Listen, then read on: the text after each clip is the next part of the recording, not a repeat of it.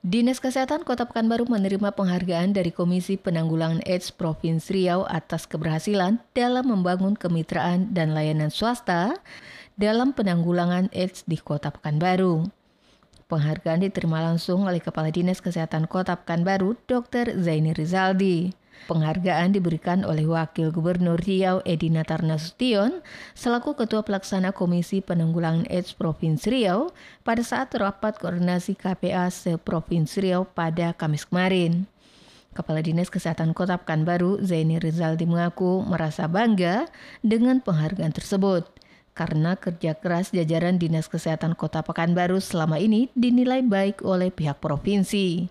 Dikatakan Zaini lagi, selama ini pihaknya memang mendorong peran serta pengelola layanan kesehatan swasta, khususnya untuk rumah sakit agar membuka layanan HIV/AIDS baik dalam hal pemeriksaan maupun pengobatan. Untuk diketahui data Dinas Kesehatan Kota Pekanbaru sejak Januari hingga Agustus 2022 ini, temuan kasus HIV di Kota Pekanbaru mencapai 150 kasus, sementara kasus S mencapai 78 kasus. Desi Suryani, Tim Liputan Barabas, melaporkan.